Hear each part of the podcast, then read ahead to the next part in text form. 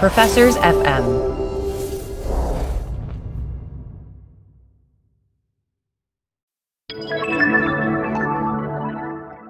Doug, as you know, we have joined the Professors FM podcast network. So it's extremely exciting. It's like for the first time in my life, I'm going to have academic friends. This is big.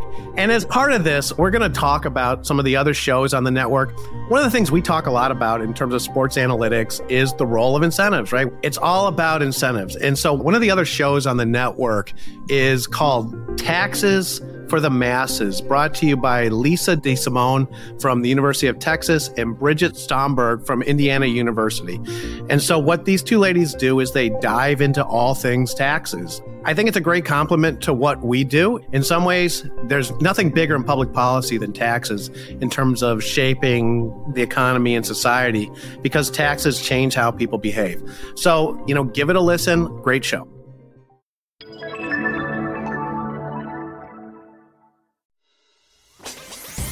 Analytics with Mike Lewis, the podcast where we talk about everything you need to know about sports analytics. Here's your host, Mike Lewis, marketing professor at Emory University. Welcome, everyone. Welcome to the Fanalytics Podcast. Mike Lewis, uh, joined by Doug Battle. As always, we are brought to you by the Emory Marketing Analytics Center. Doug, how are you this morning? I'm well, Mike. Uh, we had a sports scare this last week. And for those of you that don't know what I'm referencing, I am referencing the possibility of the NBA not continuing its postseason, followed by the NBA coming back. So we had a little boycott, um, and there's a little bit to unpack there as far as ramifications on union power in the league and, and what these players can do with their platform. Um, but they're back now. So so that happened this week, and you know what's interesting to me too is Ja'Marr Chase, probably the number one receiver in next year's draft, opting out at LSU for non-COVID reasons, reportedly. Um, just just had an excuse to opt out and did it, and, and, I think that's something that can set a precedent moving forward as well. Well, how about we start with the uh, let's start with the NBA players and then and then come back to well a bunch of college football uh, items wasn't just a boycott, right? I mean, it, it seemed like it was almost going to cascade to the other leagues, and all of sports was going to shut down for a minute there. I, I, I mean, it, it, every everything was paused. Yep. I, I, saw one report that suggests that perhaps the key, and, and look, this is a business, people aren't going to like it, but there are about two billion dollars were on the line, and so a compromise was reached, and the players came back and resumed play. Now, uh, you used an interesting word, and it's a word that's repeated a lot in all this that the players are using their platform mm-hmm. to advance their agenda, let's say. Uh, you know, an agenda might be too loaded of a word, but the players are using their platform to advance the issues that they are concerned with. I'll try and keep this as neutral as neutral as possible. It's an interesting thing, and I, I've heard that phrase a lot frankly, it's a little bit well. I think the way that the way that I'm looking at this is the balance of power. I mean, in the business world, we might say different stakeholders. The idea that this is the NBA's NBA players' platform is an interesting one. I suspect there would have been pushback to that idea in terms of well, who owned who who whose platform was it? But I think after the last several years that you are correct that it is the players' platform. The NBA has was always the players' league, but it has become almost in, entirely the players' league in terms of where the, the balance of power power is, and I and I think that makes sense. The NBA has always been very much this this star powered league, right? It's driven by LeBron and Luka and uh, the Greek Freak, and and, and it, you know year in year out th- those names are going to change, but it's almost always driven by the players. Um, we've seen over the last years this movement where the players now almost control who wins the championship, right? Where they decide to form super teams in the off season where the free agents congregate, and now I, I think it is really being the the the let's say the the cultural forces of the NBA are now really being driven by the players. Now, in this case, these cultural movements end up really being very closely tied to political mo- movements as well. But it's um, uh, it is a story that maybe we don't want to delve too deeply in. It feels like kind of a third rail situation, but it is an interesting thing in terms of how the balance of power has switched within that league in terms of well, who's really who's really pushing the who's pushing the NBA brand forward. Yeah, and I think the bottom line, uh, regardless of, of what you know an individual's personal beliefs are, is that sports are and have been moving in this direction. Um, and I think the players realizing their power in the NBA um, has already spread across leagues. You look at college football and and um, you know players making demands of their conference and things of that nature as far as compensation. But players are valuable, uh, and, and they know that without their play you know, some of these owners in the NBA and, and commissioners in, in college football and things of that nature um, don't have a way to make a living. And so they're figuring out ways to leverage it to get what they want. And in the case of the NBA, it's, you know, raising awareness, raising, I mean, I know owners have contributed $300 million to uh, African American communities eh, as part of some of the uh, negotiations here with players. And so, um, I think it'll be, I don't think this is going away. I think this is going to be how sports are for the foreseeable future. Absolutely.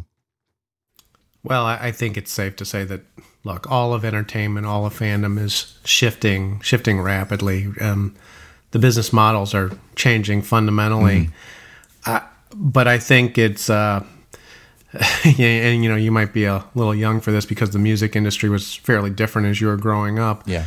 But you know, the the issue is in some ways who's the who's the lead you know who's the lead singer, right? And so the lead singer is almost always going to go solo at some point. The lead singer is where the the front man is where the power is, and the the way the world of sports has evolved is that the athlete is, and you can say justifiably so, but I mean, I'll the athlete is where the power is. Now, I have always been on record in terms of pushing back.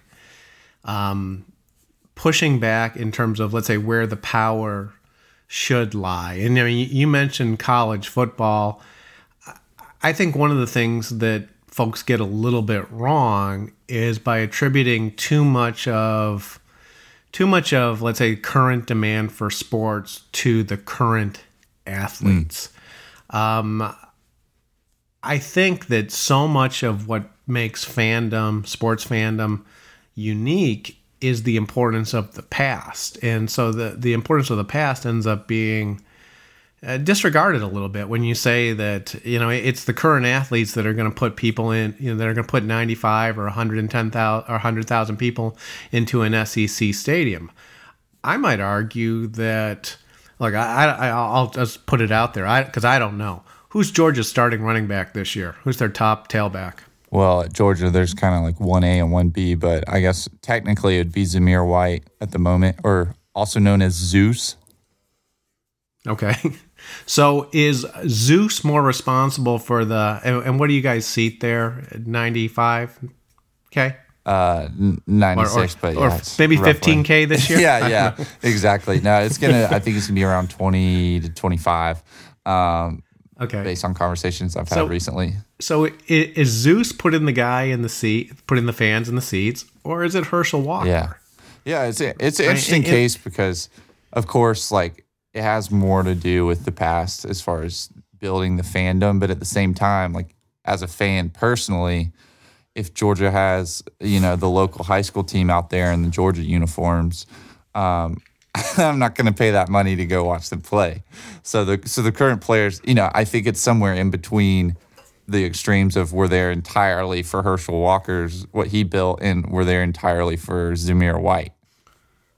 Well, and I think that's dead on. That there is this there is this balance, and then the question becomes, you know, when we started, uh, you know, in, in some ways, if we're going to start paying the NCAA athletes, maybe we should be writing checks to the former athletes to the former Whoa. athletes as well. I, I, but I think you're dead on that it's this it's this balance. Now, where we might argue is is where is the uh, you know where where where's sort of the the point of the point in between current and the past. I mean, because because Doug, I got I got news for you. I suspect, and, and I love the I love the Georgia fan base. I think it is one of the premier fan bases in college sports. It actually doesn't get enough credit. Um, you guys travel. You guys are incredibly supportive.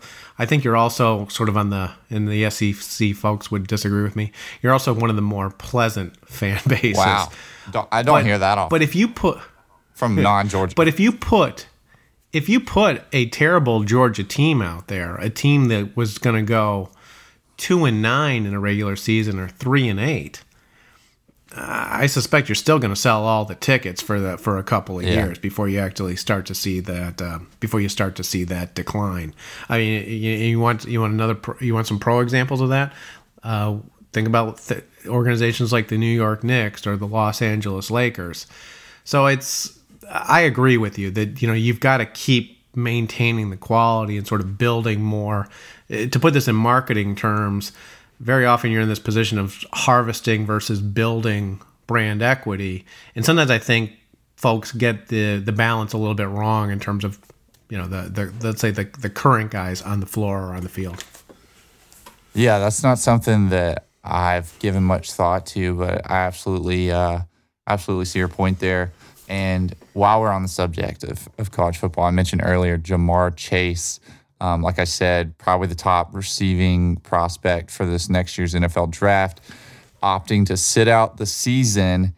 And to me, this is interesting because it really I mean, coronavirus, of course, it, it's like that raised the option of now you can sit out a season, but you, you could have done that before. And I remember when Trevor Lawrence won a national championship as a freshman, uh, reading an article, and I wish I remembered the author, um, but reading an article saying he should sit his next two years until he can go pro because his his values as it's going to be, and the only thing that can happen in the next two years is him tear his ACL. So um, when we talk about power to players in, in college sports, these guys now who aren't being compensated um, are increasingly recognizing their option to just not play until they can be compensated in the NFL.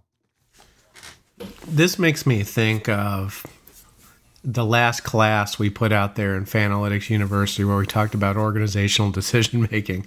and I'll, it might not make sense at the at the moment, but when we uh, talk about decision makers and how they make decisions, part of it is this issue of cognitive biases, where you know the the the human expert needs to be aware of the fact that we all fall into habits, we use heuristics that cause suboptimal decisions.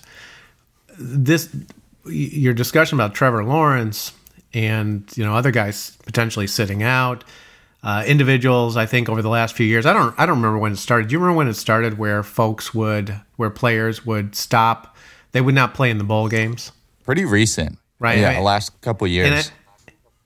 And I, think it also there were also a number of guys that you know with a little bit of injuries decided not to come back. So we've seen this trend that may be accelerating.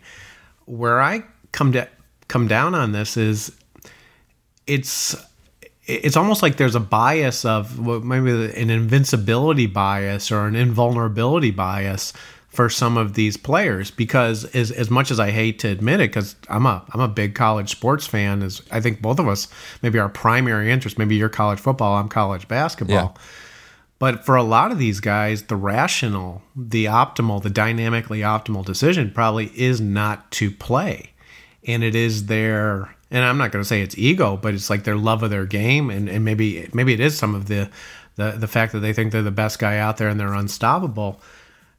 It's it's an interesting observation that you make because I do suspect that the economically rational thing to do is as soon as your draft position is established is to shut it down and not play again until you start to get paid. Yeah, absolutely. And uh, as a fan, like that concerns me because you look at uh, some of the great teams that we've had over the years, and those teams would have. I mean, a guy like, for example, Nick Chubb or Todd Gurley um, or Jacob Eason. A lot of those guys probably would have been first round picks. Okay. After you, Okay, we got to refine this. I think everyone gets this, but when Doug says we, he is talking about the Georgia nation, the Georgia Bulldog nation. yes, I apologize for that. I I should have uh, I should have clarified. Um, I'm getting my podcasts mixed up here. but, uh, I do a Georgia one too. Um, so when the Georgia Bulldogs uh, look back on some of the teams that they've had and and yeah, those teams wouldn't have happened with these guys going pro early and the quality of play. I mean, it, it gets to where it seems like college football at some point is going to become like college basketball, um, where there's kind of the one and dones, and then you, you know a team like Duke has no. The, the teams with the most elite talent are, are always playing freshmen and always kind of have that disadvantage of not having experience on their team. Um, Duke, Kentucky, see it every year. And so, the, I mean, the quality of the product, undoubtedly, if, if players like Ja'Marr Chase continue uh, this trajectory of increasingly leaving early, like starting with the bowl games and then now a whole junior season. But who says, you know, who's to say not sophomore and junior season? Um, it, it could definitely diminish the product in college football. Well, who's to say that a college basketball player doesn't come out have a great Maui tournament, And sit. um, solidify their position in the in, on the draft charts, and then shut it down? I mean, Ky- Kyrie Irving didn't do that, um, but he was injured so much his freshman year and and played a handful of games. Still number one pick. Perfect example of the fact that you don't have to play a full season to to have that draft spot. And there's really nothing but but risk, um, and it's quite the risk for someone someone that does not have uh, those kinds of financial assets and is risking twenty million dollars or you know some some insane number like that over a college season. It's just not in their personal financial best interest to play as many games as possible in college. No, but oddly, and you know, over the over the weekend, uh, really just hitting the media this morning. John Thompson, uh, Georgetown's, we'll say, legendary coach, Right.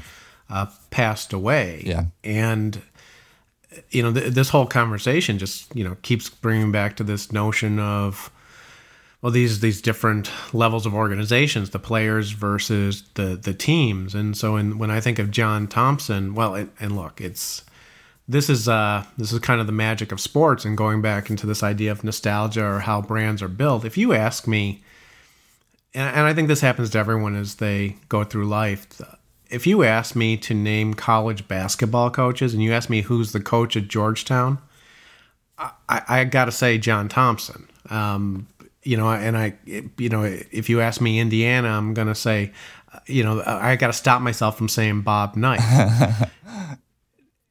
and so, you know, these guys had these long, really successful careers. When I, I when I think of Georgetown, I also think of Patrick Ewing, and I think at that point probably played three seasons, took them on deep NCAA runs. Who's now coach, I believe. Sorry. I believe he, Yes, I, I, I think that's correct. Yeah. And so, you know, this is where the brand equity is created, right? So you could say that uh, Thompson and really Patrick Ewing is where they the brand equity is is uh, is developed with. And by brand equity, I'm saying sort of the, the fondness of the fans, the the passion of the fans. But you know, if you were to put this in, let's say, present day dollars, Patrick Ewing was uh, what's what's an NBA max contract these days? Do you know? Can we say it's 20 million, 25 million? Oh well, for a year maybe. Um, Yeah. but but obviously the max contracts are over. Well, but but if we just say let's say it's 25 million, then Patrick Ewing in present day dollars for you know he he did without 75 million dollars to play for Georgetown and build that brand equity. Right? So it, it, there is a lot of complexity here in terms of how that how that pie should be how that pie should be divided up. Yeah, absolutely. And when we talk about player compensation, um, everyone speaks of it as if if we just pay the players something and they all get paid the same and it's they're paid that that's going to be the end of the problem. Well, guess what? Until there's uh, you know a way to scientifically determine the value that each player has contributed to the equity of of these universities yeah. and their athletic programs, um, there's always going to be a demand for more payment toward players. Well, and you're dead on that as well. I mean, when I say Patrick Ewing forego forewent seventy five million dollars, well, you know, guess what? The the guy that was the sixth player on that Georgetown team was probably an incredibly valuable contributor, but did he actually do anything to build that brand? You know, beyond the fact that maybe he helped team success a little bit, you know, not not so much. So it's uh, you're, and this this I think boils down to the complexity in terms of these movement or the the push to pay the players is that it really is an incredibly complicated situation and the this issue of building up the brands, building up the fan bases is something that is almost never uh, never a part of this conversation, but it is it is relevant, and you know especially when we're talking about things like Georgia. You're a Georgia grad. Um, I'm an Illinois grad. Georgia has that built-in fan base, right? Because you love you love that school, right? You love Athens, yeah. you love the university. You are a Georgia fan for life. The football team is the you know, it's, it's the focal point. Is where you probably come back and connect to that university. But the, the the point is just that there's a lot of going on. There's a lot of elements going on, and so paying the players ends up being a a tough one. But it is. Look, we talked about this earlier when we were more related to the NBA and the G League. This college sports system is very shaky at the moment, mm-hmm. and I suspect that it's going to fundamentally change over the next three four years as we come out of as we come out of COVID. Yeah, no doubt in my mind. I'll add this to something to keep an eye on.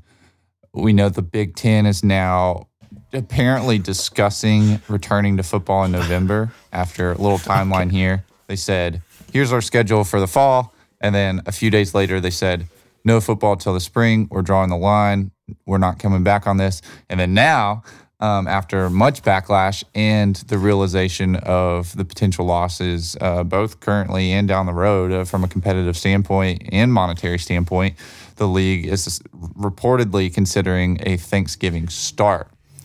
Um, have they have they put a lot of details out there? How many games would they play? When no, would the season? Yeah, no, when would the season end? No details, and apparently they're not there won't be any details for a number of days, and then I would expect some sort of announcement.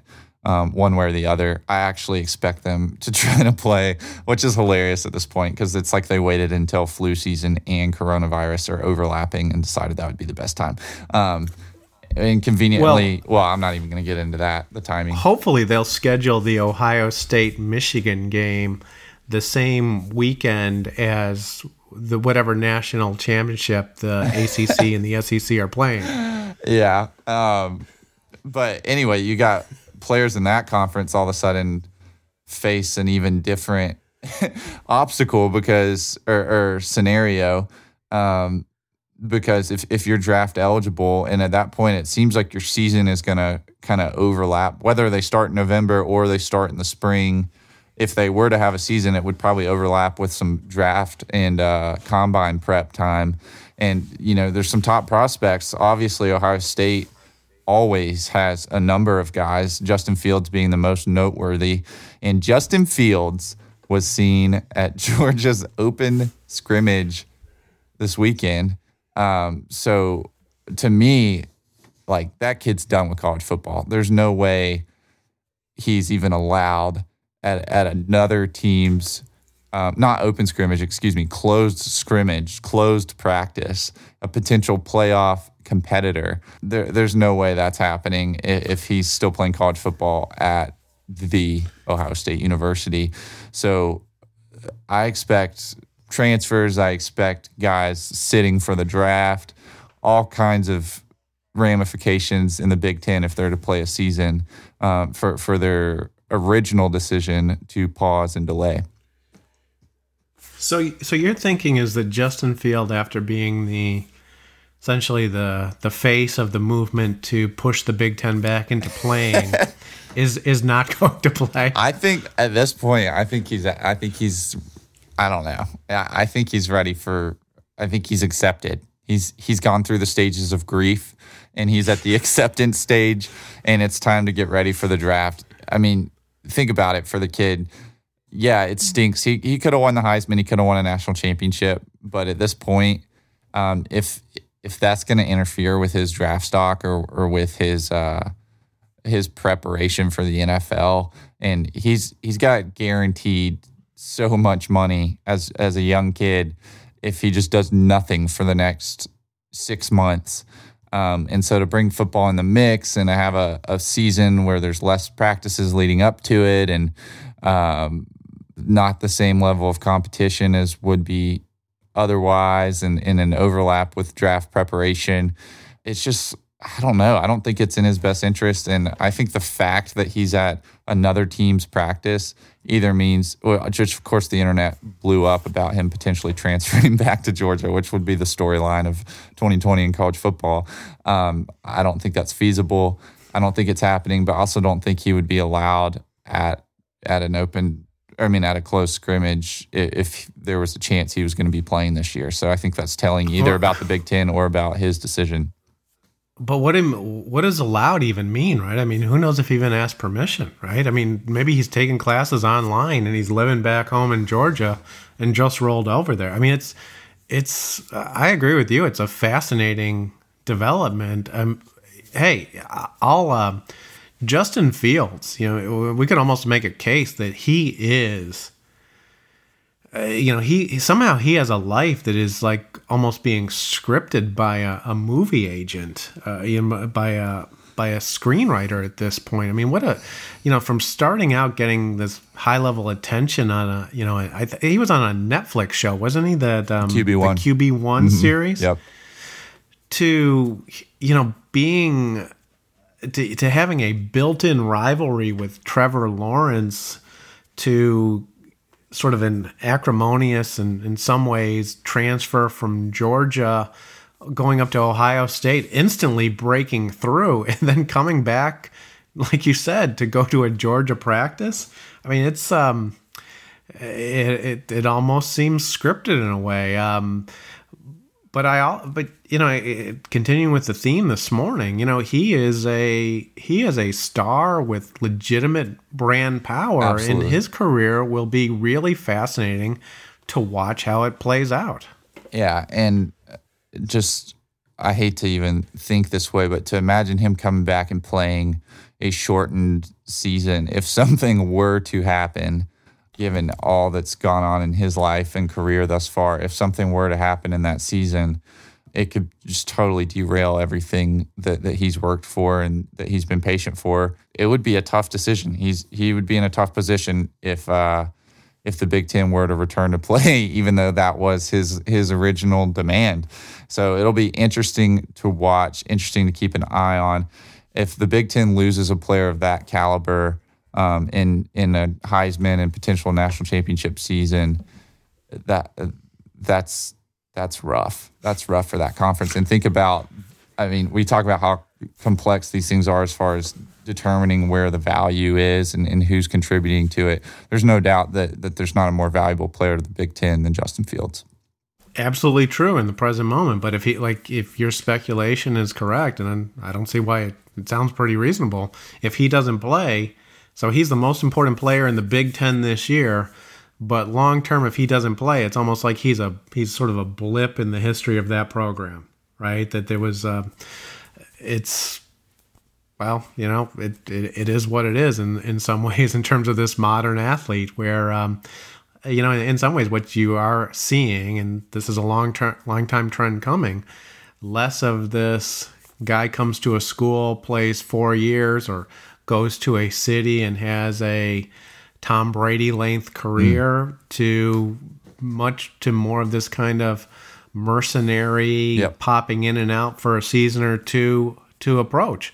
And again, you know, it's like uh, we we didn't sort of write out a theme for today's episode, but it does come back to this notion of kind of the shifting in the power between the various teams, leagues, and, and players, and the players now being in a position for whatever forces are sort of causing this shift to being in a better position to maximize their economic value rather than the leagues or or teams.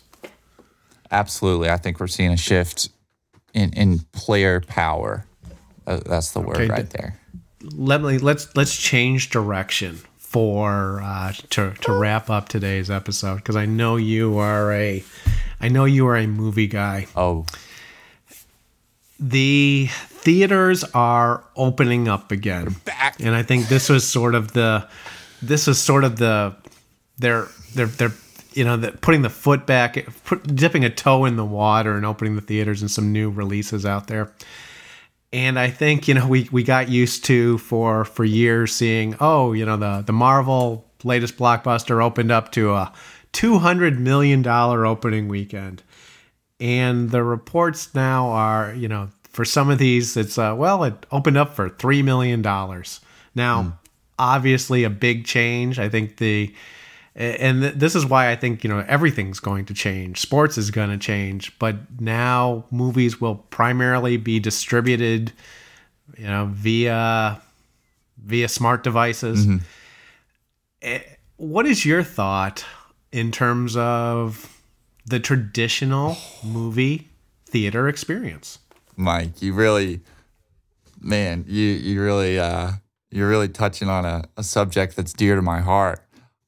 Your boy on Friday. Well, uh, let me let me slow it slow you down, and I, I very much want to hear this because I'm I'm even interested in the fact that at your age of 24 or 25, I forget, that this experience is. Uh, is important to you. I think that's that's kind of great. And so as you go through this, how much of how much of that is a little bit unusual for someone in your uh, demographic? I will say it. My opinion is not representative of my demographic, as is the case with many many things. Um, but yeah, I I have already been back to theaters. I will admit. Um, and how many folks were there? my girlfriend, me, and two other couples in a ginormous. we basically had it rented out. Um, a ginormous theater. We were spaced out, and you know it was completely safe. Everyone's wearing a mask, whatever. But we watched Inception because they brought it back on its 10 year anniversary, and it was glorious experience. You cannot replace the sound, the picture, the experience of a movie theater with with the home experience. It's just not the same. The home experience is a uh, it's a poor man's movie theater, and I have a hard time grasping the the possibility that we could be moving away from this tonight. I have my tickets for an early showing of Tenet by Christopher Nolan, the same director of Inception, and uh, who is my favorite director. And films like that deserve to be seen in theaters. Uh, the amount of money, the amount of work that goes into making them, and and I think the biggest thing is the sound design. Um, as someone who who uh, who's done a little bit of that, you know, in in school. Um, but yeah, it's it's a different experience. It's a different product. Uh, it's an inferior product at home for those types of movies that are so technically sound and so technically um, advanced. And, and it takes great technology to showcase everything that's going on that, that is just simply difficult to do at home. It's also it's a great I mean it's it's kind of the classic date, you know, going on a movie, going out to dinner, going to watch a movie. It's just a it's it's a pastime that I grew up with and I think a lot of people did and that will be hard to let go of if if these theaters really suffer the kind of consequences that are being predicted because of COVID. Okay, so the part of the reason why movies were in my mind is there's a Bill and Ted uh, you know, uh, the third movie in the Bill and Ted series. And that came out for me in uh, well, that that came out in the in the late '80s, and I have to admit, this is one of the first movies in a while that I've seen advertised for that you know really kind of kind of struck a chord. It's like you know I'd be interested in, I'd like to see that. Now, for myself, the idea of like going out to a theater to see something like that, it, seems really unlikely. Um, so with, with that in mind, and, and, you know, then I sort of asked my question. You know, given this this emphasis on fandom, I asked my question of why not, and I come up with the answer of too much of a hassle. So for this for this product, and and look, you are dead on, and it's, it, like I said, it's, it's kind of surprising for someone your age. The movie theater is the the classic. It's it's the classic date. It's consumption with a crowd, right? And uh, crowds are fascinating things in terms of fandom. Community. You know, is it? That's your is word. it better? Yeah. Is it better to almost just have this this energy? Well, when I think community, I think a lot of times, we'll, you know, you can talk about it afterwards. But even the fact that there's a crowd, it's like you you have this energy and this, this is so true in sports, right? This energy Oh, yeah. that is contagious, or, and I, I feel like you know, it's Reiki energy master kind of kind of nonsense. But I, but there is something to us as as human beings that being part of a crowd is meaningful. And so if you take away that that crowd, if the movie theaters don't open because of you know say safety don't re-successfully open because of safety concerns. And then the product dies off because of issues of convenience and then people just get used to watching stuff on their phones or their ipads. What is the impact on that industry long term? Does it just get smaller um, is there still the same kind of shared cultural relevance around of Star Wars or the Marvel movies? How do you think it plays out? I can't imagine. I mean, just you talking about it, uh, the anticipation of a crowd on the opening night of a, a Star Wars film is just crucial to that to that fandom, in my opinion. Um, and it's lacking with this, even with something like The Mandalorian, uh, which is a fantastic show and, and has done well. Um, it, it does lack that magic of being in a theater full of people who are just as excited as you to see something new in that universe. Um, and so, you know, when we talk about if movie theaters die, my first thought is that there is a market because there's people like me. And uh, the idea of all movie theaters dying, I don't know. I could see it becoming more of a premium product or more of a, a rarity. Um, but I think if if some of these theaters go under, and you know, I think someone will just buy it and change the business and try to adapt and and make it into something that's uh, that people go out of their way for. Um, and and we've seen that with even with like alcohol being sold at theaters and, and kind of a change in consumption options within the theater and with its food and drinks. Um, the meals now being served at some of these theaters and uh, it's they're they're trying to adapt and they're doing what they can but yeah I think it absolutely changes film and the way movies are made even um, if the theater element is taken out of the equation. Yep, I think that's going to be our theme moving forward for the next couple of years and all things fandom related of what is the change going to be. Okay, so as we wrap up, Doug, any uh, any last words or Yeah. anyone you're rooting for in particular this week? Uh, a couple last words. We, we kind of tend to lose track of the MLB because honestly, it's not covered that much, and I never hear anything about it um, outside of specifically looking. But it is trade deadline day in the MLB, so we could see some shakeups that could affect the future of baseball today. Um, I got a big fantasy football draft on Wednesday night. Mike, if you have any sports analytics advice that applies to uh, to fantasy football, you know we can discuss that. But football season is right around the corner, and fantasy football is probably the most uh, consumed form of NFL football for for the majority of people, at least people that I know, um, and I love it. So excited for that. NBA, we got a game seven coming up between the Denver Nuggets and Utah Jazz. Um, Jamal Murray has been out of this world in that series, putting up some some historic playoff series numbers um, and pushing that to a game seven. And then the second round of the NBA playoffs have begun. Celtics got an early lead over the Raptors yesterday, um, but we've got we've got some good series lined up. I think Rockets Lakers could be interesting. Uh, obviously, I'm excited about Celtics Raptors, and um, we'll see what happens with the Nuggets and the Jazz. So that is kind of my my sports recap. Last word.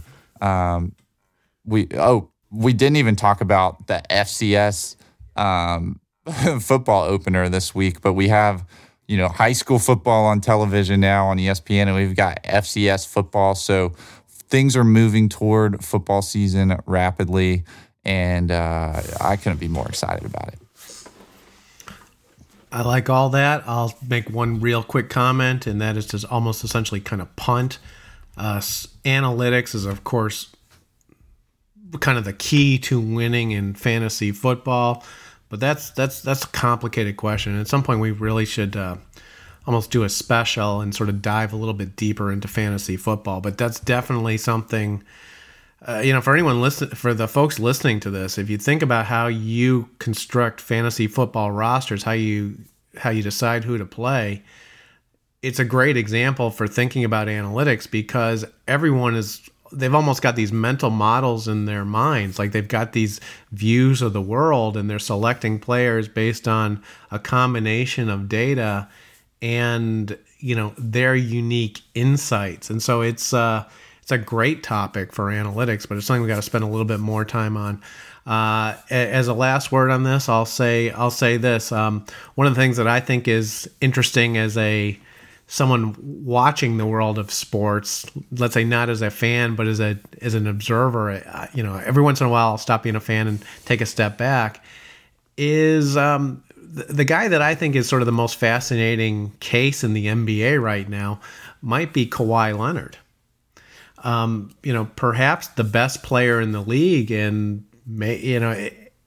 but also a guy that gets so much less attention than so many other NBA superstars, yeah. and to the point where I find that kind of fascinating. And with what he has done in his, his career, his decision to go to the the Clippers and try and build the second brand, eh, the second team in a city to a premium brand. So I'll leave it as a, he he's defeated the young upcomer in terms of uh, Luka Doncic, and I'll I'll how about if we end it by saying go Clips. Um, one thing because I just I can't let this slide Luka would have had a much better shot with a healthy roster around him. And he's coming back. He's going to be the face of the league for the next uh, forever. And so you got to put that out there. But yes, Kawhi, not enough attention. And uh, you know what? Why not? Go Clips. I don't disagree. Go Clips.